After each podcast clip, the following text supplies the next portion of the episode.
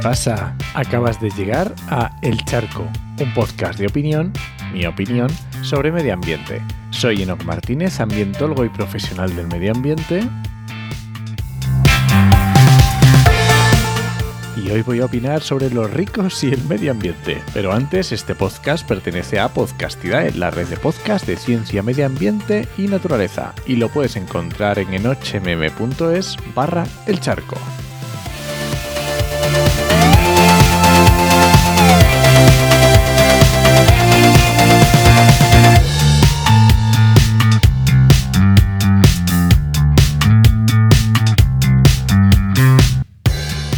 Admitámoslo, proteger el medio ambiente es de ricos.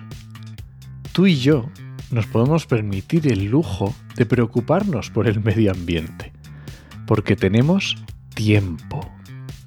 Nos podemos permitir el lujo de cambiar de hábitos, porque tenemos alternativas. Nos podemos permitir el lujo de impactar menos sobre el planeta, porque tenemos el conocimiento sobre el qué y el cómo hacerlo. Porque una persona que no tenga asegurado qué comer cuando llega a final de mes, cómo va a pagar el recibo de la luz en invierno, o cómo ir a trabajar si es que el coche se estropea por no poder arreglarlo, a esa persona no le hables de electricidad renovable, de coches eléctricos o de comer productos más sostenibles. Fíjate, te pongo un ejemplo. Igual en algún momento de tu vida te has planteado, me voy a ir de vacaciones, ¿qué es mejor? ¿En coche, en tren o en avión? Si hay personas que no saben lo que son las vacaciones, ¿cómo se van a plantear la sostenibilidad del transporte? Proteger el medio ambiente es de ricos. Y cuando una persona crece en esas circunstancias, los valores cambian Solo desde la seguridad uno se puede plantear problemas más lejanos que mañana mismo. Y esto lo podemos ver a nivel de nuestro barrio, de nuestra ciudad, de diferentes comunidades autónomas, de diferentes países o incluso continentes.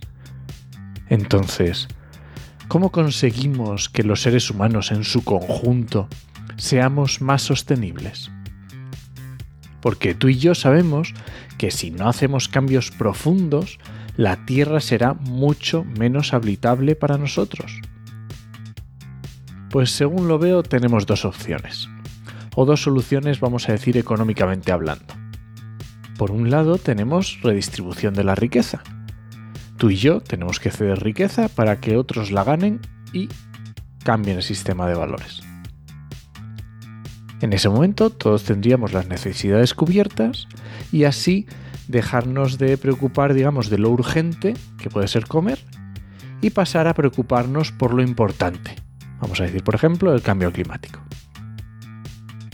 Otra opción es que los ricos paguemos la sostenibilidad de los que no se la pueden permitir.